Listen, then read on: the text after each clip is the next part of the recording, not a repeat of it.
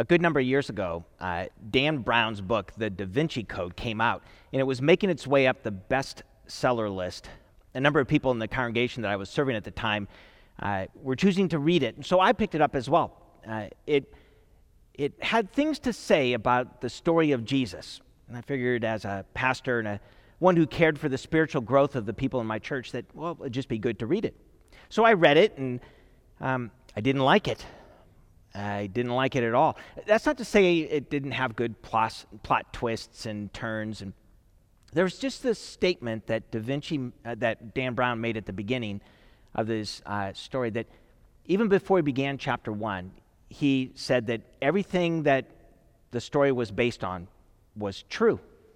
You see, the whole story is a conspiracy, and, and in order to market a conspiracy, you give the feeling that it's based in truth.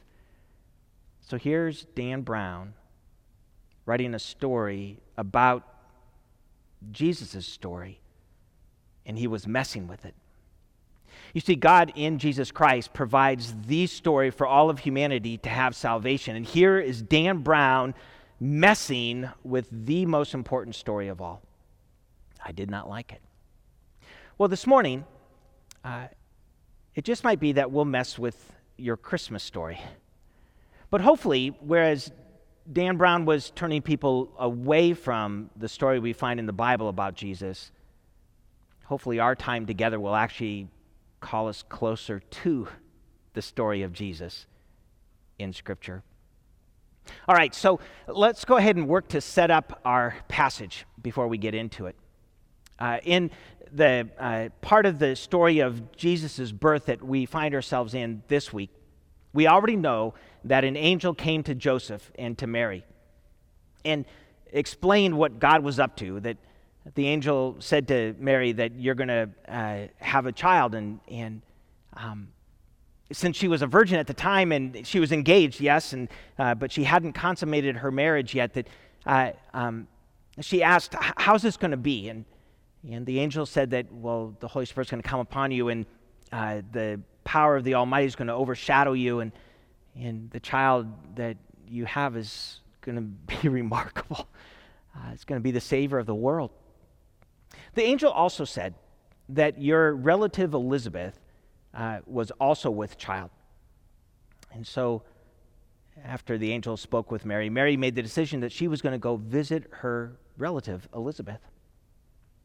And so she goes to see Elizabeth, and when she arrives, there's this greeting that is explained to us in uh, the first chapter of Luke.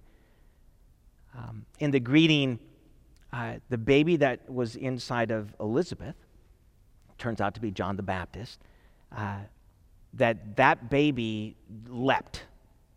Now, again, we could have our thoughts of, well, really, uh, is this the baby actually leaping in response to Jesus. Well, that's the way this story is told in Scripture. In fact, it's spelled out for us there that the Holy Spirit um, uh, filled Elizabeth, and her child, in response, was leaping to the arrival of Mary and the baby inside of her. And then Elizabeth said the words that uh, she acknowledged Mary as uh, the mother of her Lord. The mother of her Lord. Now, that's not to say that Elizabeth said the mother of God. That's not the proclamation here. But Elizabeth acknowledged that the child within Mary was different. All right. So, if this is the setup for the story, let's, what are three things that we can grasp from this setup? What, what are three things that we can grasp from the passage right before the passage we're going to look at today? Well, the first is this it's a coordinated plan. God's plan for Christmas is a coordinated plan. Just if we look at the details of it. So, God uh, sends an angel to speak to Mary and to Joseph. Well, God had spent, sent an angel to speak to Zechariah and Elizabeth. We find that in Mary and Joseph, we find a very poor couple. We find in Zechariah and Elizabeth that they're well up the um, income uh, uh, line. We find that in, Jer- in Joseph and Mary that they're from a remote part of the country, whereas Elizabeth and Zechariah are much closer to Jerusalem. God is coordinating these things together. We also find this we find that the Holy Spirit is intimately involved. That the Holy Spirit fills Elizabeth. The Holy Spirit is the uh, presence of God that is causing Mary to be pregnant. The Holy Spirit is involved all over the Christmas story. And finally, we also discover that in this passage, in this setup passage to uh, the birth of Christ, in the passage we're going to look at today, that Elizabeth's child is special, uh, but Mary's child is of a whole different league. That yes, the child given to Elizabeth was, she had been barren for many years. They, the marriage had, had existed for quite some time, but God caused it to be like He did in the Old Testament for uh, the husband and wife to actually finally have a child together. And that was a special child, a God provided child. And yet the child within Mary was of a whole different level, a whole different league. All right, so with these understandings in mind, let's go ahead and take a look at our passage today. It's from Luke's Gospel, chapter 1. We're going to be in verses 46 through 56. Hear the word of God. And Mary said, My soul magnifies the Lord, and my spirit rejoices in God my Savior, for he has looked on the humble estate of his servant. For behold, from now on, all generations will call me blessed. For he who is mighty has done great things for me, and holy is his name and his mercy is for those who fear him from generation to generation. He has shown strength with his arm. He has scattered the proud in the, th- in the thoughts of their hearts. He has brought down the mighty from their thrones and exalted those of humble estate. He has filled the hungry with good things, and the rich he has sent away empty. He has helped his servant Israel in remembrance of his mercy as he spoke to our fathers, to Abraham, and to his offspring forever. And Mary remained with her, with Elizabeth, about three months and returned to her home. May God bless the reading of his word and may God bless our time together as well. Well, this text is known as Mary's Magnificat, the Magnificat which is from the Latin because Mary says, My soul magnifies the Lord, my soul glorifies God. What we find in these words is a kind of a psalm, a, a, an expression of thanksgiving.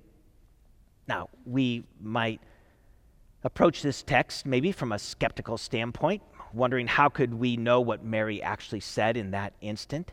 It, it, we might speculate a bit. Was this really Luke's the, are these Luke's words that he attributed to Mary, or was it part of some kind of a tradition that grew um, during, during that time between Mary and Luke? Now, here's what we have coming to us from Scripture that these words come to us from Mary. And it's not too hard to imagine that uh, young person growing up in a home in which faith was central to their experience. In fact, for the whole of the town, faith being central to their experience, would come up with old words. In fact, the words that Mary speaks, they're full of the bits and bobs of the Old Testament, the, the phrases and expressions that the people of God had shared for some time. Maybe it was that Hannah's song was shared around her home. Maybe there were other psalms that were spoken quite often uh, in the midst of their house. There's something about words, especially ancient words. You know, I've found it over the course of uh, my walk with Christ, and especially in my work as a pastor, that when students going through a confirmation class or in some experience in the youth group where they have to state their faith or where they have the opportunity to stand up and give a testimony, I'm, uh, I'm always delighted how so many of them will grab words that are ancient words. Uh, it's as though that maybe some of our common everyday words just don't capture the full sense of, of what they're trying to convey, so it's just easier to capture those ancient words. Even with our own confirmation students, who, by the way, just this past week were uh, um, in discussion with the elders of the church as they represented their faith. And, well, with our own confirmation students, we use the Apostles' Creed. And that's, again, taking that ancient expression and bringing it to today so that we might learn and grow. Like, for instance, if, if I were to use the word car, you would automatically have an understanding of what that word means. And it would be able to express, I wouldn't have to um, uh, describe wheels and, and an engine and a transmission and a crankshaft and a camshaft. And I wouldn't have to describe all those things, cup holders. Um, you would just know a car means those things. In fact, if I said a clunker, you would get a whole different picture. Or if I mentioned a Jeep, you wouldn't just have a picture of a car, you might even have a picture of an adventure. Then again, if I said Ferrari or Lamborghini or Porsche, again, it would stir something else, all in a simple word. Well, again, in Mary's house, in our own homes, in our experience of faith, there are these ancient words woven into the fabric of our faith. Well, this is Mary. Mary, speaking from the God of the Old Testament into the midst of what God was doing in her life. All right, so if these are Mary's words, then what is Mary saying? If we take a look at Mary's words, what do we actually find there? Well, we find that Mary celebrates what God does more than, what, uh, more than who God is. That her focus is on celebrating what God has done than on just God's attributes. So, this is at least one thing we can say from our text about Christmas that in Christmas, God is doing something. Christmas is God doing something. You know, we have that phrase, Jesus is the reason for the season. Absolutely. Absolutely. But to believe in Jesus is really to believe then in what God is doing in and through Jesus. It's not just that we like the little picture of a, of a baby in a manger. To believe in Jesus is to believe that God is doing something. Jesus arrives in this world with a purpose and a mission. And Mary celebrates what God is doing. It's not just the little cute baby in the manger, it's God's plan being worked out in this world. Okay, so Mary celebrates what God is doing. And how does she describe that work? Well, Mary celebrates then God's work on behalf of the humble and the poor. And even as she celebrates that work, she celebrates God's judgment against the rich and the mighty. So we could say Christmas is radically economic and social. So here's where we might be messing with our story of Christmas. You know, today when we think about the economy of Christmas, we might be drawn to information like uh, I read the other day that uh, uh, it's been noted people spend about 25% of their annual expenditures, uh, uh, their annual purchases, they make those during this season of the year. That 25%, one fourth of all they spend over 12 months is actually packed into just this month or month and a half. Uh, so that may be a, a, statistic that we would look at, a percentage that would matter to us in our story of the Christmas experience today. How much do we spend on Christmas gifts? But if we take what Mary is celebrating, what Mary sees God doing in the midst of the first Christmas, Maybe there's a different percentage that God might pay attention to today. Maybe the number 9.2%. You see, that's the, that's the percent of the world's population that lives in extreme poverty. Now, thankfully, that's a number that's been coming down over the uh, past years, and we celebrate that. But still, 9.2% of the world's population lives on less than $1.90 a day. That's 689 million people. According to what Mary is celebrating, what God does in Christmas, God would be aware of the 9.2% of the world's population living in poverty. We might say that Um, in fact, you might be tempted already to be going, well, Bob, you're just pushing a, a, a social agenda that, that this, is, um, this can't be what Christmas is about. Well, it turns out that uh, when we find that Jesus grows to adulthood, that he keeps this message going.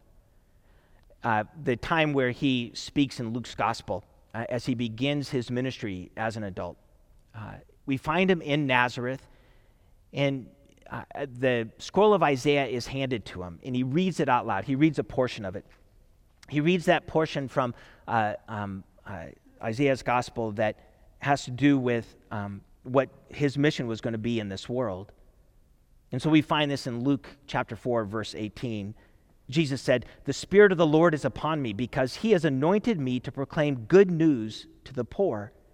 He has sent me to proclaim liberty to the captives and recovering of sight to the blind, to set at liberty those who are oppressed, to proclaim the year of the Lord's favor, the year of Jubilee. Good news for the poor. In fact, it, we could turn to another place in Luke's gospel, in Luke chapter 6, and we find Jesus saying these things. This is the way that Luke puts it. He said, And Jesus lifted up his eyes on his disciples and said, Blessed are you who are poor for yours is the kingdom of God. Blessed are you who are hungry now, for you shall be satisfied. And then further in the text, Jesus also says, But woe to you who are rich, for you have received your consolation. And woe to you who are full now, for you shall be hungry. All right, so maybe we see these words in Luke, but is this really Jesus' message? Well, let's go to Matthew. You remember that place in Matthew's gospel in the 25th chapter? Jesus was talking about uh, the end times, when, when, when the Son of Man, which was the way Jesus referred to himself, when the Son of Man returns, that he would have all the people of all the nations before him, and like a shepherd with sheep and goats, he would put all the sheep on, on his right side and all the goats on the left side, and, and he would turn to the sheep and, and he would say to them, um, You know, when I was hungry, you fed me. When I was thirsty, you gave me something to drink. When I was naked, you clothed me. And, and they would say, uh, When did we do this? We don't remember doing these things. And Jesus at that time will say, Well, whenever you did it to the least of these, you did it unto me. Now come on into my kingdom. And then he would turn to those on his left and he would say, Hey, whenever I was hungry, you didn't feed me. And when I was thirsty, you didn't give me anything to drink. And when I was naked, you didn't clothe me. Um, and they'd go, when, when did we not do these things? And, and Jesus would say that, well, whenever you didn't do it to the least of these, you didn't do it to me.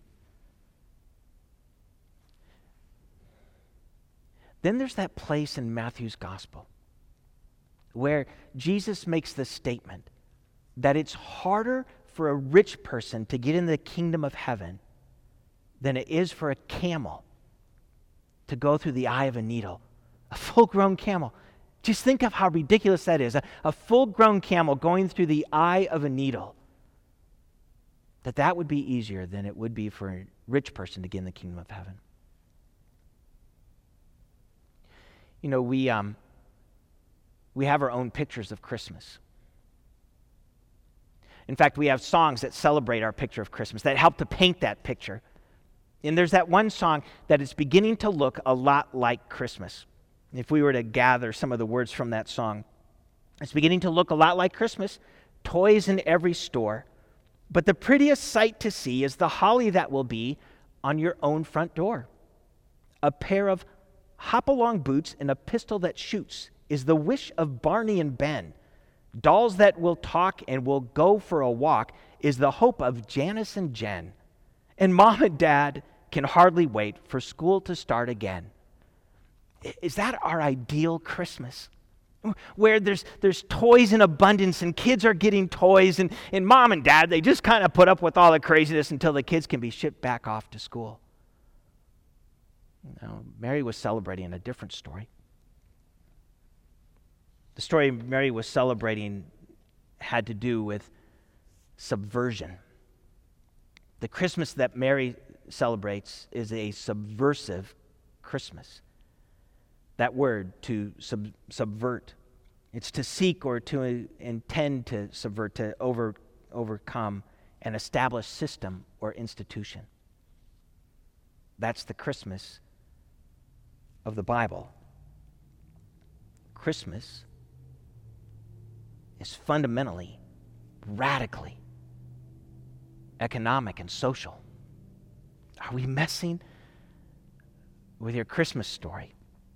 So, if we put these things together, that God is doing something in Christmas, and God is doing something on behalf of those who are poor and humble, we can say that at the heart of God's Christmas plans is establishing his kingdom, is revealing his kingdom, is pronouncing his kingdom in this world.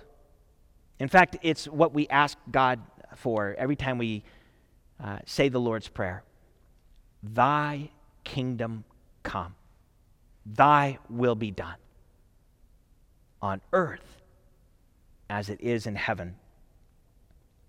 So, yes, is Christmas spiritual? Absolutely. The coming of Jesus is a wonderful spiritual gift that God gives. In fact, we're told that Jesus comes in this world to save us from our sins, allowing us to be set right with God. Is Christmas moral? Is there a morality that comes to us? We could say absolutely. That, that in Jesus Christ, we're called to be a holy people and to abide by God's desires for us. Yes, Christmas is spiritual. Yes, Christmas is about uh, God oriented morality, but it's not just those things. You see, Christmas is also social. Christmas is also about ethics and about economies. And so today we've talked about this being uh, sharing this story, this story of peace. And we might ask, where's the peace in this? And by the way, we could have easily made this Sunday about joy. Joy is all over the story of Mary and Elizabeth and the coming of Jesus. In fact, next week, when we look at the topic of joy, we could also make that a whole sermon about peace as well. So, peace and joy. Where's the peace and joy in the midst of a subversive Christmas? Well, if we happen to realize our poverty, if we happen to realize our huge need for what God provides, that opens our senses for understanding the gift of peace and what comes in and through Jesus Christ. One little more story from Jesus' life in Luke 18. We have this rich ruler coming to Jesus and the, uh, this individual goes, Jesus, what must I do to be saved? And Jesus goes, Well, you know, follow the, command, the commandments. So many words. And the, and the guy goes, uh, Yeah, I've been doing that since I was a kid. And so Jesus goes, Well, I'll tell you what, go and sell all you have and give it to the poor, and then come follow me. And the text actually says that when the man heard these things, he became very sad and the word there is surrounded in grief. When the man heard these things, he was surrounded in grief, for he was extremely rich. Listen, we know in the first century that there were rich Christians. In fact, Paul's letter to Timothy, the first one, uh, he even writes, Hey, encourage the rich uh, to be generous in good works uh, toward others. So we know there are uh, rich Christians. But the challenge is, is where do we find our peace? Where do we find our joy? And the temptation is to always think that we can be the exception, that we can live both for the worldly riches and for Jesus Christ. But Mary proclaimed a subversive Christmas in which God was doing things for the poor and the humble. Jesus said, I came that they may have life and have it abundantly. In the coming of Jesus at Christmas, the door to life is provided. So, did we mess with your Christmas story? Maybe. Since we're messing with Christmas stories a little bit, uh, if you would indulge me, I thought we would take on a, another Christmas story and mess with it just a little bit. 'Twas a number of months before Christmas, and all through the land, worldly leaders were ruling and peasants lived mouth to hand. An angel of the Lord paid a young woman a visit to tell her of God's plan in which she would be complicit. She would give birth to a son through the power of God's Spirit. The overshadowing of the Mighty One would most assuredly see to it. A commitment to yield, the young Mary confessed. Generations would now know her as the one whom God blessed. Having been told that her relative Elizabeth was expecting, Mary journeyed to the hills of Judea, all the while her thoughts collecting. The greeting she received was truly quite special. It turns out God's plan was not exclusively confidential. Elizabeth herself had been allowed to become pregnant. On behalf of Christ, her child would one day serve as a defendant. In the midst of the greetings, Elizabeth's baby did leap, for God's Holy Spirit upon them did sweep. And why is this granted to me? Elizabeth did ask for she knew through God's Spirit with what Mary had been tasked. The mother of my Lord did come to me, trusting God's promises, and therefore blessed is she. From Mary's own heart came words of joy and peace as she celebrated God's mercy, which she knew would never cease. Her words spoke not so much about God's greatness and glory. The reversal of fortune was her lead story. God, who, knows, who shows mercy from generation to generation, would soon scatter the proud who worship their own veneration.